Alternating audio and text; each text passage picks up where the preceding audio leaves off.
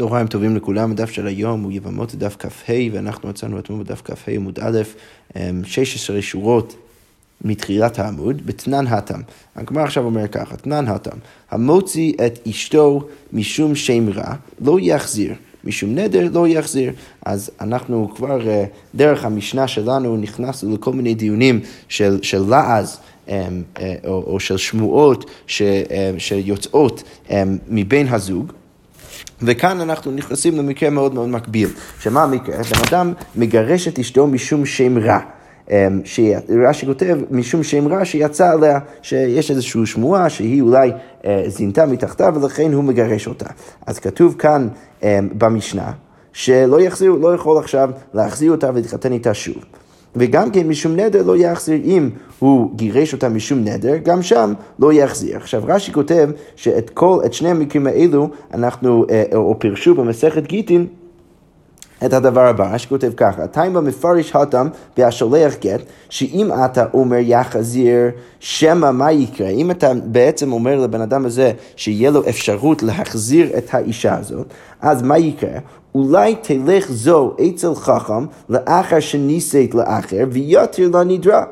ויאמר המגרש, אילו הייתי יודע שיש היתר לנדר שנדרה, אם היו נותנים לי מאה מנה לא הייתי מגרשה, שהייתה חביבה עליי. אז יכול להיות שהאישה הזאת תתחתן עם מישהו אחר, ואז מה יאמר המגרש? אחרי שהיא תתחתן עם מישהו אחר, ואז יבוא חכם ויתיר את הנדר, אז הוא יגיד, אם הייתי יודע שהיה אפשרות להתיר את הנדר שלה, אז ברור שלא הייתי מגרש אותה. אז מה זה הוא בעצם עושה? זה בעצם מבטל למפרע את הגט. ואז יוצא שאם היו לה ילדים עם אותו הבן אדם השני, אז יוצא שבעצם זה מוציא מוציא לעז על, ילדים, שגם אנשים יחשבו שגם הם ממזירים.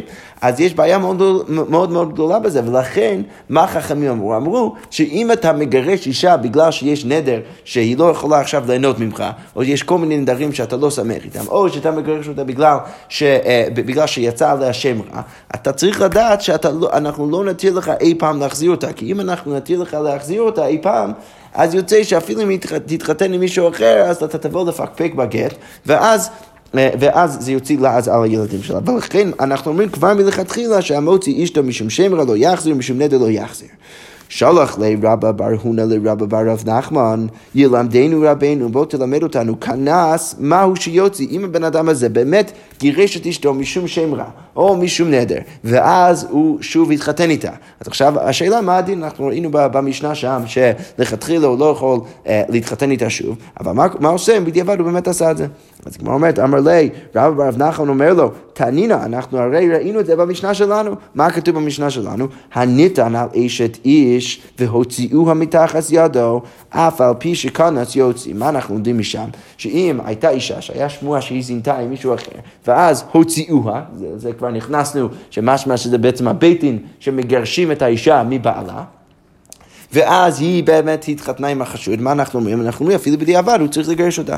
עכשיו, רק נשים לב לזה, אבל לא נקשה כרגע, כי אנחנו נקשה רק בהמשך הגמרא, נשים לב שהמקרים לא כזה מקבילים. למה? כי כאן במשנה שלנו מדובר על החשוד שמתחתן עם אישה, ושם מדובר על הבעל, על הבעל הראשון, שעכשיו מתחתן שוב עם אשתו, אבל כרגע מה אנחנו רואים? אנחנו רואים שיש איזשהו כלל, שברגע שיש חשד, ומתחתן, ואנחנו אומרים שלכתחילה היא לא אמורה להתחתן עם כל מיני אנשים, אז גם כן בדיעבד אנחנו אומרים שהם צריכים להתגרש. אבל אמר לי, מדמי, האם זה באמת דומה? הותם הוציאוה, הוציאה. שמה הוציאוה. כמו שהדיוק שעשינו אתמול, כדי לתרץ את שיטת הרב, אמרנו שמשמע במשנה שזה לא הבעל שמגרש אותה, זה הבית דין שמגרשים אותה. אז כנראה שבאמת זה דבר מאוד רציני שהיו שם עדים, ולכן ודאי ששם, אפילו בדיעבד אנחנו נגיד שהיא לא יכולה אה, להתחתן עם החשוד. אבל כאן, במקרה שלנו, מדובר בן אדם שהוא מגרש איתו משום שמועה. אז זה לא בהכרח מעיד על זה שאם הוא יחתן איתה שוב, למרות שלכתחילה הוא לא אמור לעשות את זה, זה לא בהכרח מעיד על זה שבדיעבד אנחנו נגיד להם גם כן להתגרש. אבל הגמרא אומרת, ורבא בר רב נחמן, מה הוא סובר? מתניתי נמי הוציא אתנן. אפשר לגרוס במשנה ולהגיד שהמשנה שלנו בעצם גם כן מדברת על מקרה שהבעל מגרש אותה. עכשיו, אם אתה מבין ככה את המשנה, אז אולי אפשר באמת כן להבין מההקבלה שבשני המקרים הבעל מגרש אותה בגלל שהוא שמועה, ואז אנחנו אומרים שמישהו בין אם זה כאן אצלנו שהחשוד לא יכול להתחתן איתה, או הבעל במקרה של מסכת גיטין שלא יכול להחזיר אותה, אנחנו אומרים שלכתחילה זה, זה אסור, ובכל זאת אנחנו רואים אצל המשנה שלנו, שלמרות שזה רק, לכת... או למרות שניסחנו את זה רק לכתחילה, אפילו בדיעבד, הם צריכים להתגרש, אז לכאורה משמע שגם כאן, במקרה, או גם שם, במקרה של גיטין, אז הם צריכים להתגרש. אז הגמרא אומרת, רגע, והקעתי מדמי עדיין, אתה לא יכול להשוות, שזה מה שאמרנו למעלה. הוכה בעל והותם בועל. שמה מדובר על, על הבעל, וכאן מדובר על הבועל, אז ברור שאנחנו צריכים יותר להחמיר אצל הבועל, אצל הבן אדם החשוד ממש. הבעל לא עשה שום דבר לא נכון, ולכן יכול להיות שהדין לא יהיה זהה. יכול להיות ש, שכאן אצלנו במשנה אנחנו אומרים שהבועל, החשוד, הוא צריך בעצם אפילו אם מתחתנים, אבל הבעל, אם הוא מחזיר את גרושתו, אז זה בסדר גמור. אז הגמרא אומרת, אמר לי, שפיר דומי אהדדי. לא, עדיין אפשר להשוות אותם כאותו דבר. למה? הכה אמרו רבנה לא יכנוס עם כנס יוציא. כאן אצלנו במשנה אומרים ש... אה, הם לא יכולים להתחתן ואם כנס יוציא, החנמי אמרי רבנן לא יחזיר ואם כנס יוציא, ולכן אפשר להסיק, כמו שאמרנו אה, גם כן בהתחלה, שאולי הקבלה היא לא צריכה להיות הדוקה ממש, אלא פשוט נאמר שכמו שכאן אנחנו אמרנו לא להתחתן וגם בדיעבד אנחנו שהם צריכים להתגרש, אז גם שם בגיטין, אנחנו, ברגע שאנחנו אומרים שהם לא יכולים להתחתן, אז גם שם אנחנו נגיד ש"ואם כנס יוציא". אבל הגמרא אומרת ולא, זה לא בהכרח נכון, אתה לא צריך להגיד את ההקבלה הזאת, כי התם עלו מעלמי לקאלה. שמה עלו מעלמי לקאלה, מה הכוונה? אצלנו במשנה, שהחשוד מתחתן עם האישה, אז מה זה עושה? זה מחזיק את השמועה. זה מעיד על זה שגם לפני כן, שהייתה שמועה ש, ש, שהאישה הזאת זינתה עם הבן אדם הזה, עכשיו שאתה רואה שהם מתחתנים, אז כבר ברור שזה מחזיק עוד יותר את השמועה. אבל הכרע, אבל במקרה של גיטין, אמרינן קם בי בקאלה ולידי. אפשר לומר בגיטין שהבעל מגרש את אישו, היה איזושהי שמועה. ואז, ברגע שאנשים אומרים שמחזיר אותה, אז כנראה שהם אומרים שהסתדרו, הוא הבין שזה לא באמת היה נכון, ולכן הכל בסדר גמור. ולכן באמת אפשר לומר שהדינים לא מקבילים, ולמרות שבמשנה שלנו אנחנו אומרים שגם בדיעבד הם צריכים להתגרש, זה לא בהכרח אומר שבגיטין הם צריכים להתגרש. אוקיי, עכשיו אנחנו ממשיכים עם המשנה הבאה. המשנה עכשיו אומרת ככה, המביא גט ממדינת הים. אוקיי, בן אדם שמביא גט ממדינת הים, אנחנו רואים במסכת גיטין שהדין הוא שהשליח שמביא את הגט הוא צריך לומר את הביטוי הבא. ואמר, אה, בפניי נכתב ובפניי נחתם, שזה מה שהוא צריך להגיד כדי לוודא שבאמת עשו את כל הפרוצדורה של הגט כמו שצריך, באמת כתבו את זה בשמה של האישה הזאת, והוא מביא לאישה עכשיו את הגט. עכשיו, המשנה אומרת שהשליח הזה שעכשיו מביא את הגט והוא אומר בפניי נכתב ובפניי נחתם, מה הדין שלו? לא יישא את אשתו, הוא לא יכול עכשיו להתחתן עם האישה.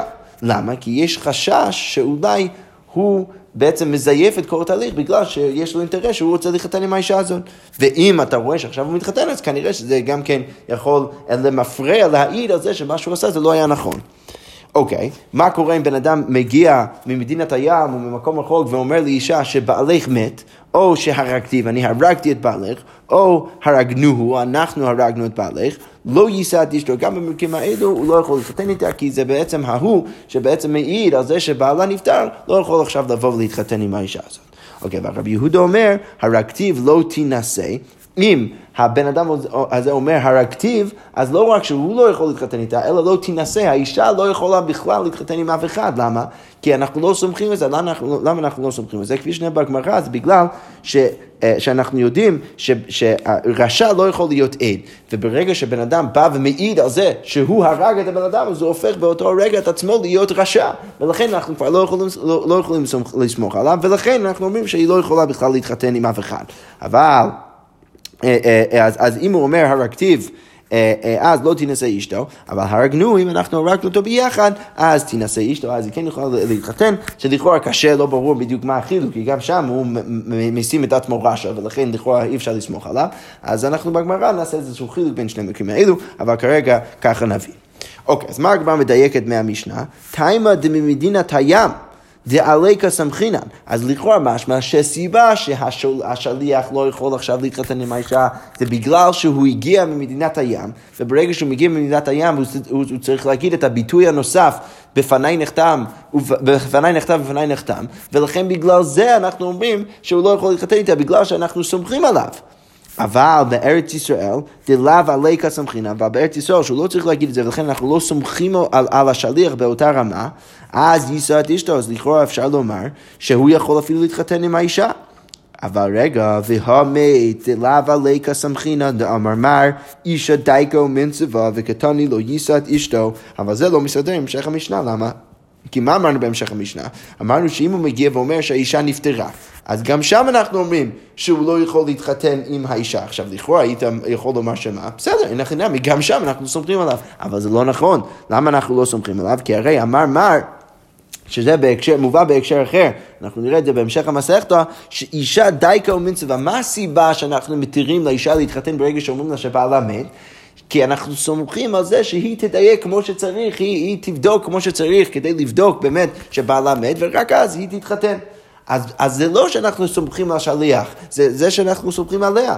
ולכן, מה משמע מזה? אז מה אז משמע מזה שבמקרה, אפילו במקרה שאנחנו לא סומכים על השליח, אלא אנחנו סומכים על האישה, בכל זאת אנחנו אוסרים לשליח להתחתן איתה. אז לכן לא מובן הרישא, כי מה משמע מהרישא? הרישא משמע שרק במקרה שאנחנו סומכים עליו, הוא לא יכול להתחתן איתה, אבל במקרה שאנחנו לא סומכים עליו, לכאורה הוא, הוא יוכל להתחתן איתה. אבל לא משמע ככה מהמקרה של המת. אז הגמרא אומרת לו, הטם ליקה כתבה, הכה איקה כתבה, שמה אין כתב, וכאן אין כתב, מה הכוונה? במקרה שבן אדם מגיע ואומר שהאישה נפטרה, שבעלה מת, אז אנחנו מתירים לאישה להתחתן. למה? לא בגלל שאנחנו סומכים על השליח, אלא בגלל שהאישה מדייקת. אף, אף בכל זאת, מה אנחנו אומרים? אנחנו אומרים שהשליח לא יכול להתחתן איתה. למה? בגלל שאין כתב שמוכיח את מה שהוא אומר. אז בעצם, למרות שאנחנו לא באמת סומכים עליו, בכל זאת זה איזה מין מצב ביניים, שבו השליח כן התחיל את כל התהליך, ואנחנו כן סומכים על אמירה לכתחילאי לפחות שלו, ואז האישה מדייקת ובודקת, ובאמת אה, מאפשרת לעצמה להתחתן. אבל בכל זאת אנחנו אוסרים על השליח. אבל במקרה שהשליח הגיע מארץ ישראל ולא צריך להגיד בפניי נכתב, בפניי נכתב, ואנחנו לא סומכים עליו בכלל, לא רק שאנחנו לא סומכים עליו, אלא גם כן יש כתב שמעיד על מה שהוא אומר. ולכן ברגע שיש את הכתב הזה, אז אנחנו כבר לא חוששים בכלל לזה שהבן אדם הזה עושה איזה משהו לא נכון, ולכן שם במקרה כזה אנחנו יכולים להגיד שהוא יכול להתחתן עם האישה. אמ, והגמר גם תומכת uh, באמירה שלה ממשנה שמביאה, שאנחנו נראה גם כן בהמשך המסכתה, שכתוב דתנן, מה בין גט למיתה, מה, מה ההבדל בין גט למיתה, שהכתב מוכיח, שבעצם יש לך את הכתב שמוכיח, ברגע שיש לך את הכתב שמוכיח, אז זה מעיד על זה שאפשר לתת לשליח ברגע שהוא מגיע מארץ ישראל ולא סומכים עליו באותה רמה כמו שאם הוא היה מגיע ממידת הים, שאפשר פשוט לומר שעכשיו הוא יכול להתחתן עם האישה. אוקיי, אמרנו במשנה, מת הרגתי והרגנו לא יישא את אשתו. אז מה הגמרא מדייקת מהמשנה? הוא ניהו דלא יישא את אשתו. דווקא הבן אדם הזה לא יכול להתחתן עם האישה. אבל מה? הלאחר תינס אב לכאורה משמע שהיא כן יכולה להתחתן עם האחר, היא כן נחשבת כמגורשת או שבעלה נפטר, אבל רק, רק השליח לא יכול להתחתן איתה. אז הגמרא אומרת, רגע, זה קשה, למה? והאמר רב יוסף, פלוני רבעני לאונסי, הוא ואחר מצטרפים להורגו. אז אם בן אדם מגיע לבית דין ואומר, הבן אדם הזה, הוא בעצם אה, אה, קיים איתי יחסים באונס, אז הוא, הבן אדם הזה שאומר את זה, שמעיד על זה, ואחר, יכולים להצטרף להורגו, להרוג את הבן אדם הזה, כי הוא עבר לאיסור דאורייתא, הוא צריך עכשיו עונש מיתה. ואנחנו סומכים על העדות של ההוא עצמו שאומר, ש, על הנאנס עצמו. אבל אם הוא אומר לרצוני, אם הוא אומר, הוא רבעני לרצוני, וזה לא היה אונס, אז מה? רשע הוא, אז הבן אדם הזה עכשיו הפך את עצמו להיות רשע, כי הוא, הוא גם עבר לאיסור תורה. אז לכן מה?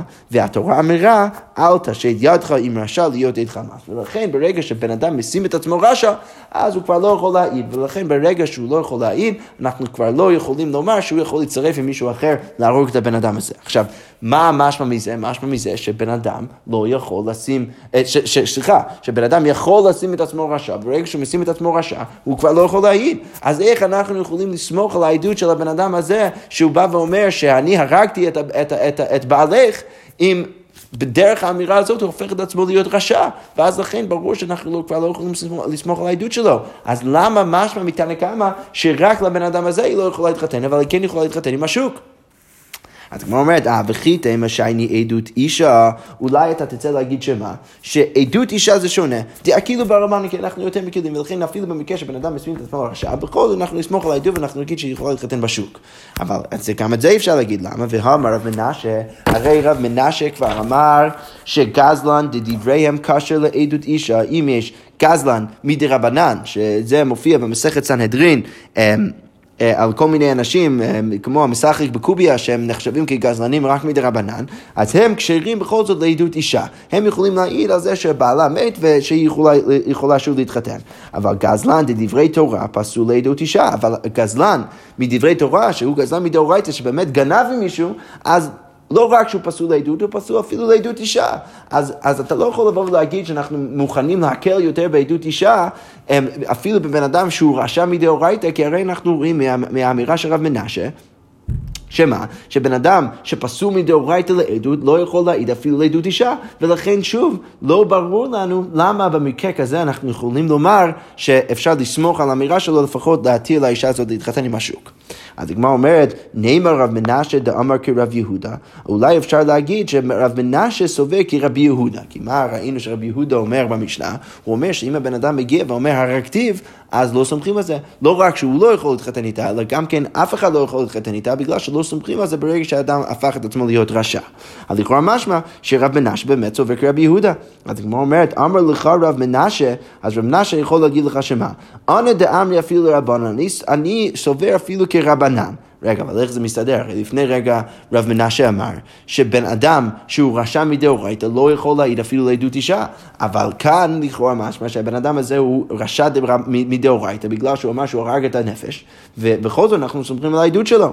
אז כמו אומרת, איך רב מנשה יכול לסבור כרבנן, ותיימא דרבנן הוכו כדרבא, והסיבה של רבנן זה כמו רבא. שמה רבא אומר? דאמר רבא, אדם קרוב אצל עצמו, בן אדם נחשב קרוב אצל עצמו, מה הכוונה? אם אנחנו יודעים שבן אדם לא יכול להעיד על קרוב משפחה שלו. הוא פסול לעדות לקרוב משפחה. עכשיו, מי יותר קרוב לבן אדם מעצמו? ולכן על עצמו הוא לא יכול להעיד, ולכן מה? רבא אומר, אדם קרוב אצל עצמו ואין אדם משים עצמו רשע. בן אדם לא יכול לשים את עצמו רשע. אי אפשר לסמוך על העדות של הבן אדם עצמו כדי להפוך אותו להיות רשע. ולכן מה? אם בן אדם בא ואומר שאני הרגתי את בעלך, אז אנחנו לא סומכים על העדות הזה כדי לפסול את הבן אדם מעדות, ולכן אנחנו כן סומכים על העדות כדי לומר שהיא עכשיו מותרת לשוק. אז, אז, אז רב מנשה בא ואומר, אפשר לחלק בין מה שאני אומר לבין מה שחכמים אומרים. אני אומר שאם יש לך גזלן מדאורייתא, בסדר, אז זה פסול לעדות אישה. אבל במקרה של חכמים, שאתה צריך כדי להגיד שהבן אדם הזה הוא רשע לסמוך על העדות על עצמו, אז במקרה כזה אתה, אנחנו לא סומכים על זה בגלל שהאדם קרוב אצל עצמו ולכן הוא לא הופך את עצמו להיות רשע. אני רק אגיד איזה מילה של לומדוס, איך זה עובד, הרי אם אתה לא סומך על העדות שלו כדי להפוך את עצמו להיות רשע, אז איך אתה כן יכול לסמוך על, על העדות כדי להעיד על האישה, או על בעלה שמת כדי להתיר את האישה. אז הדרך הכי קלאסית לומר, לומר את זה, זה דרך הביטוי פלגינא דיבורי, שאנחנו בעצם באים ואומרים שאפשר לחלק את דיבורו. אפשר לסמוך על מה שהוא אומר זה, בזה שבעלה נפטר, ולכן אנחנו אומרים שעכשיו האישה הזאת יכולה להתחתן בשוק, אבל על זה שהוא מעיד על עצמו שהוא הרג את בעלה, על זה אנחנו לא סומכים. ולכן מצד אחד הוא לא נחשב כרשע, מצד שני, בגלל שאנחנו לא סומכים על חצי מהדיבור שלו, מצד שני, כן אפשר לומר ש... שאפשר לסמוך עליו בזה שבעלה נפטר ולכן היא יכולה להתחתן עם השוק. אוקיי, בסדר, אז הצלחנו להעמיד את רב מנשה כמש... כ... כרבנן. אבל עכשיו אנחנו נגיד הפוך, למה רב יוסף דאמר כרב יהודה? אולי צריך לומר שרב יוסף סובר כרב יהודה. למה? כי מה רב יוסף אומר? רב יוסף אומר ש... שבן אדם, ברגע שהוא אומר שפלוני רבעני לרצוני, אז הוא שם את עצמו כרשע, ו... וכבר לא יכול להיות עד, ולכן אנחנו כבר לא סומכים על מה שהוא אומר. עכשיו, לכאורה משמע שהוא סובר כרבי יהודה, שרבי יהודה באמת אומר שאם הבן אדם אומר הרגתיו, אז אי אפשר לסמוך עליו בגלל שהוא שם את עצמו רשע. אז כמו אומרת לו, אמר לך רב יוסף, לא, אני עדיין יכול להגיד שאני סובר כרבנן. אנא דאמרי אפילו רבנן. אה, אז איך אפשר לומר שהוא מסתדר עם רבנן, ושייני עדות אישה? דעה כאילו ברבנן, ואני יכול להגיד שאין הכי נמי בדרך כלל אני סובר ש, אה, אה, שבן, אדם לא, שבן אדם יכול לשים את עצמו עכשיו ולכן לא סומכים עליו, אלא שמה, לגבי עדות אישה אפשר להקל, ואפשר לומר שחכמים מסכימים איתי בנקודה שאפשר לשים את עצמך רשע בדרך כלל, אלא שמה, הם יגידו שבעדות אישה אפשר להקל. אה, אבל רגע, רב מנשה אמר שבעדות אישה אי אפשר להקל, אז ורב מנשה דאמר כרבי יהודה, אז בעצם כל אחד יכול להסתדר עם המשנה רב יוסף ורב מנשה. אם הוא מעמיד את השני כרבי יהודה. אז, אז שוב, רב מנשה יכול להסתדר עם חכמים אם הוא אומר שהוא לא סובר כרב יוסף, ורב יוסף הוא כרב יהודה, אבל הוא מסכים עם חכמים, וזה שרשע מדאורייתא לא יכול להיות עד אפילו לעדות אישה, זה רק במקרה שמישהו אחר העיד עליו. אם הוא מעיד על עצמו, אז אנחנו סוברים כברבה, שאין אדם משים את עצמו רשע, ולכן אה, הוא לא הופך להיות רשע. וגם כן, רב יוסף יכול להסתדר מהמשנה עם רבנן, ולומר שרבנן חושבים כמוהו. שבדרך כלל בן אדם כן יכול לשים את עצמו רשע, אלא שמה כאן אנחנו מקילים אה, בעדות אישה. אה, רב מנשה אומר שזה לא ככה, בסדר, רב מנשה לא מסכים עם חכמים, חכמים לא מסכימים עם רב מנשה, רב מנשה סובר כרבי יהודה. אוקיי. אה, עכשיו אמרנו שוב במשנה שבמקרה של רבי יהודה הרכתיב או הרגנו, אה, אם, אם, אם הוא אומר הרכתיב אז רבי יהודה אומר שבמקרה כזה היא לא יכולה להתחתן עם אחרים, אבל הרגנו היא כן יכולה להתחתן עם אחרים. אז הגמרא אומרת מה ישנה הרכתיב ומה ישנה הרגנו, לכאורה משמע זה אותו דבר, ובשני המקרים האלו הבן אדם הזה משים את, את עצמו רשע ולכן לכאורה אי אפשר לסמוך עליו. אז הגמרא אומרת אמר רבי יהודה בעומר אני הייתי עם הורגיו. מדובר על מקרה שהוא אומר, אני הייתי עם הורגיו. כשהוא אומר הרגנו, זה לא שהוא באמת הצטרף לזה שהוא הרג אותו, אלא אני הייתי שם עם האנשים כשהם הרגו, את, הרגו אותו, אבל אני לא עשיתי כלום. הדגמר אומרת, והתניא, ולכאורה, אז הברית הזה היא בריתת אה, תמיכה, והתניא לכאורה באמת משהו שזו שיטת רב יהודה. למה? כי אמרו לו לרב יהודה, כתוב כאן בברייתא שהחכמים אומרים לרב יהודה, איך אתה יכול לבוא ולהגיד את מה שאתה אומר?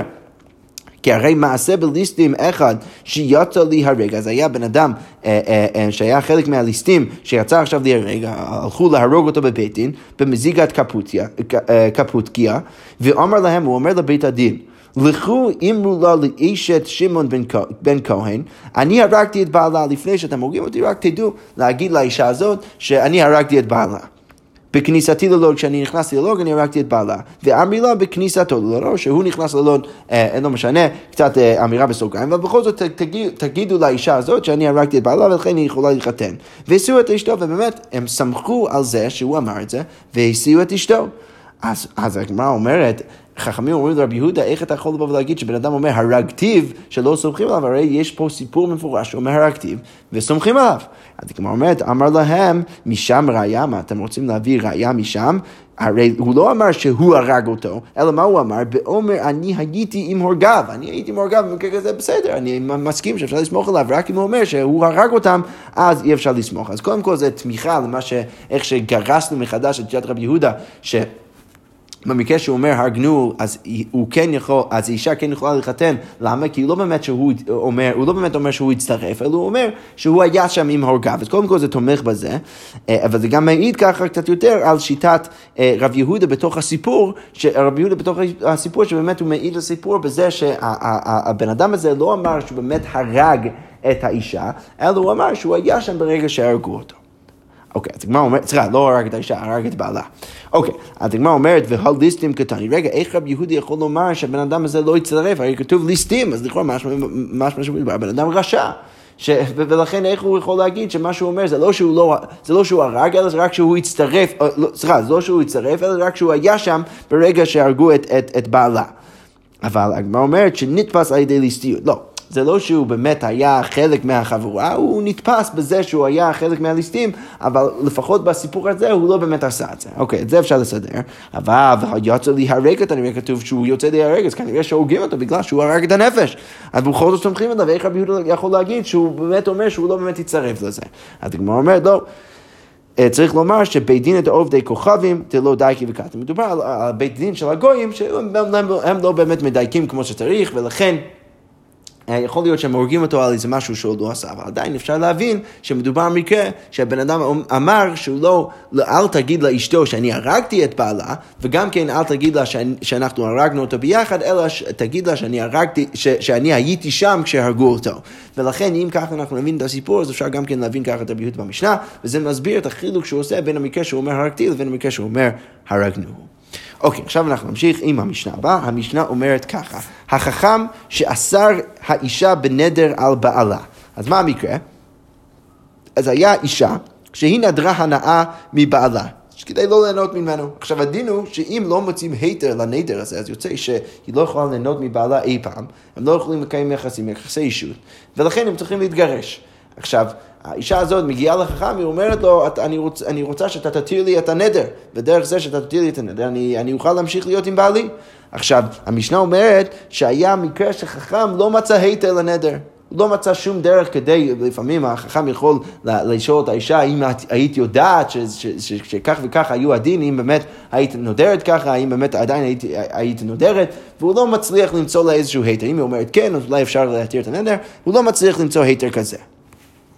אז המשנה אומרת שהחכם שאסר את, את האישה בנדר הבעלה ולכן הם צריכים להתגרש, הרי זה לא יישאנו, הוא לא יכול לבוא עכשיו ולהתחתן עם האישה הזאת. אנחנו נראה בגמרא למה.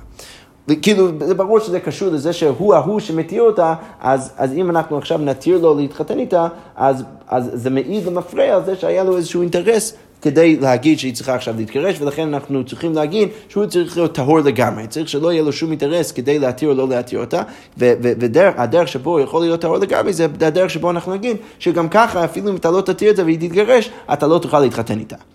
אוקיי, okay. אבל מצד שני כתוב כאן בסיפא, מי ענה או שחרצה בפניו, אז אם אישה קטנה שאנחנו יודעים שהיא, אה, שאבא שלה נפטר, אנחנו כבר ראינו את זה, את המקרה הזה מלא, והאחים או אימא שלה אה, קידשו אותה לבן אדם אחר, אז יש לה אפשרות עכשיו לעשות מיון. אז, וכדי בעצם לנתק את הקשר שיש עם בעלה, אז אם במקרה שמיינה או של חצה שעשו חליצה בפניו, בפניו של החכם הזה, כי הרי צריך בית דין כדי לעשות את שני התהליכים האלו, אז יסיינו, אז הוא כן יכול להתחתן עם האישה, למה? מפני שהוא בית דין, אז כנראה שרש"י ייכנס, וכאן הגמרא תיכנס גם כן יותר למספרים, שהוא חלק משלושה אנשים וזה לא רק עצמו. לדיון הזה אנחנו ניכנס, אבל כנראה גם בסברה מאוד מאוד פשוטה, אפשר לומר שהוא רק מעיד על איזשהו תהליך שעושים בבית דין, הוא לא מכניס את דעתו לתוך הדבר. במקרה של הנדר, הוא צריך לפפר ולהבין אם אפשר להתיר או לא להתיר, והוא באמת מכניס את דעתו לתוך הדבר הזה, ולכן אנחנו צריכים להגיד שלא יכול להתחתן איתה. אבל כאן הוא סתם מעיד על איזשהו תהליך שקרה, אה, ופוסק בתור הבית דין שזה בסדר גמור, אבל זה לא באמת שהוא חווה את דעתו בצורה משמעותית. אוקיי, עכשיו הגמרא מה מדייקת מה, מהמשנה? ההתירה יישאנה. אז, אז, אז, אז הגמרא אומרת, קודם כל, מה אפשר ללמוד מהמשנה? שרק במקרה שהחכם לא הצליח להתיר את הנדר, אז הוא לא יכול להתחתן איתה, בגלל שהם יתגרשו בדיוק בגלל מה שהוא לא היה יכול לעשות. אבל במקרה שבו הוא כן התיר את הנדר, ואז גם ככה אחרי חודשיים הם יתגרשו, במקרה כזה אנחנו כן יכולים להגיד שהוא יכול להתחתן איתה. אוקיי, בסדר. עכשיו אנחנו אבל ניכנס לשאלה יותר, יותר יסודית. סביב המקרה הזה. במה יעסקינן כמו שואל? אילמה בחד, אם אתה רוצה להגיד שמדובר על חכם אחד, שהוא בעצם היה ההוא שהת... שלא הצליח להתיר לאישה הזאת את הנדר ולכן היא התגרשה ולכן אנחנו אומרים שלא יכול להתחתן איתה. חד ממוצי מתיר, הגמרא אומרת, האם באמת בן אדם אחד יכול להתיר בעצמו? והאמר רב אמר רבי חייא בר אבין אמר רב עמרם, הרי אמרנו בשם רב עמרם, תנא התרה, סליחה, תנא התרת נדרים בשלושה, אנחנו יודעים שהתרת נדרים צריך להיות בשלושה אנשים, אז איך אתה יכול לבוא להגיד שהסיבה שהוא לא יכול להתחתן איתה בגלל שהוא היה בן אדם אחד? כי זה לא נכון, צריך בעצם להתיר בשלושה אנשים, אבל אם אתה אומר ככה, אלא בתלתה, אבל מה אומר מי חשידי? אבל אם אתה אומר שמדובר כאן על מקרה ששלושה אנשים לא הצליחו להתיר את הנדר של האישה הזו ולכן יתגרשו, אבל הרי בהמשך המשנה, כפי שנצטט עוד שנייה, אמרנו שבשלושה אנשים אנחנו לא חוששים, ואתנן, בדיוק בספר של המשנה שלנו, מי הנאו שלך זה לפניו וישאנה. למה? מפני שהוא בית דין. אז לכאורה משמע שכל פעם שיש שלושה אנשים, אנחנו לא חוששים לזה ששלושה אנשים ביחד מחליטים עכשיו להתיר את האישה, אה, אה, או לא להתיר את האישה הזאת, אה, ולכן שהיא תצטרך להתגרש, ולכן אנחנו עושים על שלושתם עכשיו להתחתן איתה. אנחנו לא אומרים את זה, כי הרי בספר של המשנה אנחנו רואים שיש שלושה אנשים שעושים את תהליך המיון או תהליך החליצה, והם הבית דין, אז הם יכולים אחר כך להתחתן עם האישה. אז לכאורה לא ברור למה ברישה אנחנו לא יכולים להגיד שהוא יכול להתחתן איתה, כי זה לא יכול להיות שזה רק בן אדם אחד. אם זה היה בן אדם אחד, אולי זה היה מובן, אבל לכאורה זה לא יכול להיות בן אדם אחד, כי כרגע אנחנו מניחים שצריך שלושה אנשים כדי לעשות אתר סנדמים. ומצד שני, אם זה כן שלושה אנשים, לא ברור למה אנחנו אחרים. אז הגמרא אומרת, לעולם אחד צריך להגיד שבאמת מדובר בן אדם אחד, וכדאמר רב חיסדא אמר רבי יוחנן, זה כמו שאמר רב חיסדא בשם רבי יוחנן, רבי יוחנן מומחה, אחנם ויוחנן מומחה, צריך לומר שמדובר על יחיד מומחה, בסדר, בדרך כלל צריך שלושה אנשים לעשות אתר סנדמים, אבל אם יש יחיד מומחה, אז הוא כן יכול לעשות את הדבר, ולכן במקרה הזה אנחנו מדברים על יחיד מומחה, ולכן אנחנו מבינים למה הוא לא יכול להתחתן ברישא, אבל בספר כן יכולים להתחתן בגלל שהם כבר בית דין. אוקיי, אמרנו גם כן במשנה, מיענה או שחלצה וכולי. אז תימה, הגמרא מדייקת מהמשנה, תימה דבית דין, הבתרי לו, לכאורה משמע רק בשלושה אנשים אתה, אתה סומך, אבל בשניים אתה לא, אתה לא סומך. אבל מה ישנה מהדתנן, איך זה שונה מזה שכתוב במשנה, עדים החתומים על שדה מקח ועל גט אישה לא חשו חכם לדבר זה. אז כתוב במפורש שאם יש שני עדים שהם חתומים על שדה מקח, הם חתומים על איזשהו, איזשהו שטר שמכרו שדה למקום אחר, או על גט אישה, לא חשו חם לדבר זה, ואנחנו יכולים לסמוך על עדים עד כדי כך שאפשר לעדים עכשיו להתחתן עם האישה. אבל לכאורה משמע מהמשנה של שרק אם יש שלושה אנשים אתה יכול לסמוך, אבל בשני אנשים אתה לא יכול לסמוך. אז הגמרא אומרת לא, היא גופה כמשמע לן, לאפוקי ממה דבר מיון בשניים, אה, אה, אה, מיון בפני שניים כמשמע לן. אז סליחה. לא קראתי את זה נכון, הגמרא אומרת, היא גופה כמשמע לן, לאפוקי ממאן דאמר, מיון בפני שניים כמשמע לן, מיון בשלושה. אז הגמרא אומרת, לא, אל תדייק מהמשנה שלנו שהסיבה שדיבר, שאמרנו שהם בית דין זה כדי לומר שרק בשלושה אנשים אפשר לסמוך ולהטיל להם להתחתן עם האישה הזאת אחרי כן, אבל בשני, בשני אנשים לא. לא, אין חינמי אפילו בשניים אנשים, זה בסדר גמור, ולכן העדים שחתומים על גט יכולים להתחתן עם האישה. אלא שמה, למה אמרנו בית דין במשנה? זה לגופו של דבר כדי למעט את השיטה שאומרת שאפשר לעשות מיון בשני אנשים. אנחנו, ולכן חידשנו במשנה שצריך שלושה אנשים, שזה בעצם החוק במקום אחר, שאנחנו נראה כמה אנשים אתה צריך כדי לעשות את המיון. עכשיו, אה, אה, יש שיטה שאומרת שצריך רק שני אנשים, המשנה שלנו מחדשת זה לא כשיטה הזאת, אבל זה לא לדייק משם שרק בשלושה אתה יכול לסמוך, אבל בשניים לא. כי אין עניין מכאן בשניים אתה יכול לסמוך. אוקיי, עכשיו השאלה היא ככה, ביי להו, כנס מהו שיוציא, אוקיי, אם החכם הזה שלא הצליח להתיר הנדר של האישה שאנחנו אמרנו שלא יכול להתחתן איתה, עכשיו השאלה האם הוא יכול להתחתן איתה, סליחה, האם השאלה אם בדיעבד הוא התחתן איתה, אם הוא צריך לגרש אותה. אז הגמרא אומרת, רב כהנא אמר כנס מוציא, אם הוא התחתן צריך להוציא, אמרנו לו לא להתחתן, עכשיו הוא עשה את זה בדיעבד, גם כן צריך להתגרש. אוקיי, רב אשי אמר אבל כנס אינו מוציא, אז הגמרא אומרת, תני להו רב זוטי, דברי רב פאפי, כדברי האומר כנס אינו מוציא. אז כתוב בברייתא, אה, אה, אצל רב זוטי, דבר הפאפי, שהם אמרו, אה, האומר, הם אמרו כרב אשי שאומר שהעומר כנס אינו מוציא. אז הגמרא אומרת, אמרו לרבנן, אז החכמים אומרים לרב אשי, גמרא או סברה, למה אתה אומר כנס אינו מוציא? האם זה בגלל איזושהי מסורת שיש לך או זה סתם סברה? אז הגמרא אומרת, אמר להו מתניתין, זה משנה. למה מה אמרנו לפני שני דפים, בכ"ד, או לפני דף, בכ"ד עמוד ב', מה ראינו? הניתן משפחה ונשתחררה, מעובד כל חביב ונתקרר, זה לא יכנוס, ואם כנס אין מוציא. מוציא, אז מה אפשר ללמוד מזה? עלמא ברננה לא מפגינן. מה זה רננה? רש"י כותב, מפני רינון ולעז, בני אדם, לא אמרינן להוצא. אז ברגע שיש רק שמועה, אנחנו לא אומרים לו בדיעבד שהם צריכים להתגרש. אז הכנה מברננה לא מפגינן, ולכן גם כאן, בגלל שיש רק איזושהי שמועה, אנשים יגידו, הוא בעצם לא התיר את הנדל שלו כדי שהוא יוכל להתחתן איתם, בגלל זה אנחנו לא אומרים שהם צריכים להתגרש. אין הכי נמי שאומרים שכן, הם, מלכתחילה לא אמורים להתחתן, אבל בדיעבד אם הם יתחתנו, אנחנו לא אומרים שהם צריכים להתגרש. אה, זה שיש בסוף המשנה שם, לניתן על אשת איש, שאפילו בדיעבד הם צריכים להתגרש, אז רש"י כותב, הותם הול והוציאה בעלה מפני זה, והלך זה ונשא מכור הדבר. שמה בגלל שאנחנו רואים שלא רק שהיה שמועה, אלא גם כן אפילו בעלה גירש אותה. אז ברור שיש פה איזה משהו שיותר רציני, ולכן אנחנו רואים שבדיעבד הם צריכים להתגרש. אבל כאן, במקרה של החכם, ובמקרה של הרשע של המשנה שם עם שפחה והגיורת, בסדר, זה היה איזושהי שמועה, בדיעבד זה בסדר גמור, אנחנו לא אומרים שהם צריכים עכשיו להתגרש. שכוייח.